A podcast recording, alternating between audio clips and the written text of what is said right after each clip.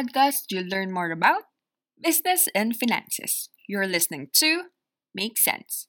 Hi, welcome to the podcast. This is Janelle Speaks. Let's admit it, it's really hard to have the discipline of being wise in money and manage it well. However, having your core values personally and principles that you strongly hold on will help you stick to it. It's important that you stand on something that will build a foundation concerning your money. If not, it will always be easy to be tempted to go shopping and break the habit of saving consistently. Today, I'd love to share with you five biblical money principles to help you manage your finances.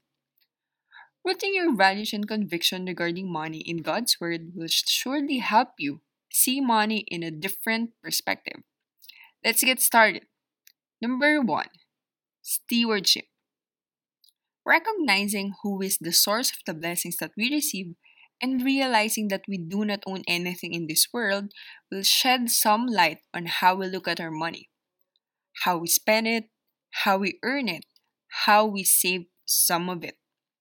Stewardship means we are just managers of the things that God has entrusted us, meaning the things that we have, own, or acquire are not ours.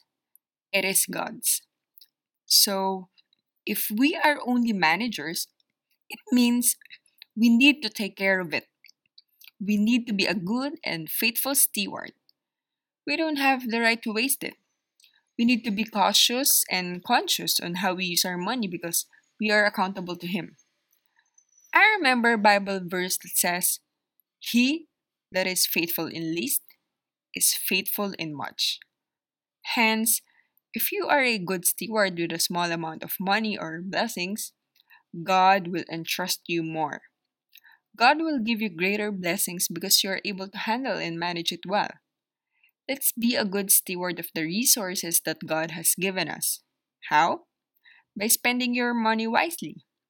Have a plan about your money and make it grow so you can be a blessing to more people through giving. I was reminded with the preaching I heard recently. The pastor said, "God is raising our income so we can raise our giving." God continuously blesses us because He wants us to give more. Let's be a channel of blessing to somebody. Number two, tithing. I know that not all of us believe this, but I just like to share what I highly value when it comes to money, and allow me to give you insights for those who do practice tithing. I just do recall what Jules Savard, a social media influencer, said when I watched her YouTube channel before she starts with her content proper, that you don't need to be a Christian to listen to this episode. But if Jesus speaks to you, don't fight it. Subscribe to her channel at Jules Savard. Here we go. Tithing means you are giving back to God what is due to Him through your income or blessings you've received. It's about you giving the ten percent of your income. The word tithe means tenth. Example, if you earn ten thousand pesos a month, your tithe is the ten percent of ten thousand, which is, yeah, you're correct. I heard that one. Thanks for participating. I love my listeners, right? Because you're really engaging with me. However, some might ask, where should I tithe? From gross income or net income? I would answer, how would you want God to bless you? From your gross income or net? It's up to you. I don't want to give a definite statement about that, as I am not a theologian to explain that to you. Take note that I am not an expert when it comes to financial coaching nor wealth management. I am here to share what I know and what I practice that works for me. I just want to encourage and inspire you with the content that I am creating. But if you want to know more about this in a deeper manner, I would suggest visit the website of Mister June Divierte. That's w w w dot june divierte dot com. He's a pastor, and he is really a reliable source of Christian teachings and essential doctrines. He took a formal education in theolo- theology, the- or rather, the- theology. There, I got it. Theology. So you might want to send him a message if you have other questions regarding Christian faith. He's one of the pastors in the church where I'm attending. Number three, giving. It is better to give than to receive. That's uh, you can look for that verse in Acts twenty thirty-five. God is blessing us with so many things because it has a purpose. It should not be kept in ourselves. It should be shared. It is not limited with church giving through tithes and offering. You can also give to your parents. Treat your family once in a while or bless a friend who is in need. There are a lot of ways to give, not only with your money, but you can also give your time to a loved one, share your wisdom to a colleague who needs an advice. You can also give a food to a street children or even volunteer in a charitable organization. Don't limit yourself and say, I can't help other people because I don't earn big. In simplest ways, you can share your blessings.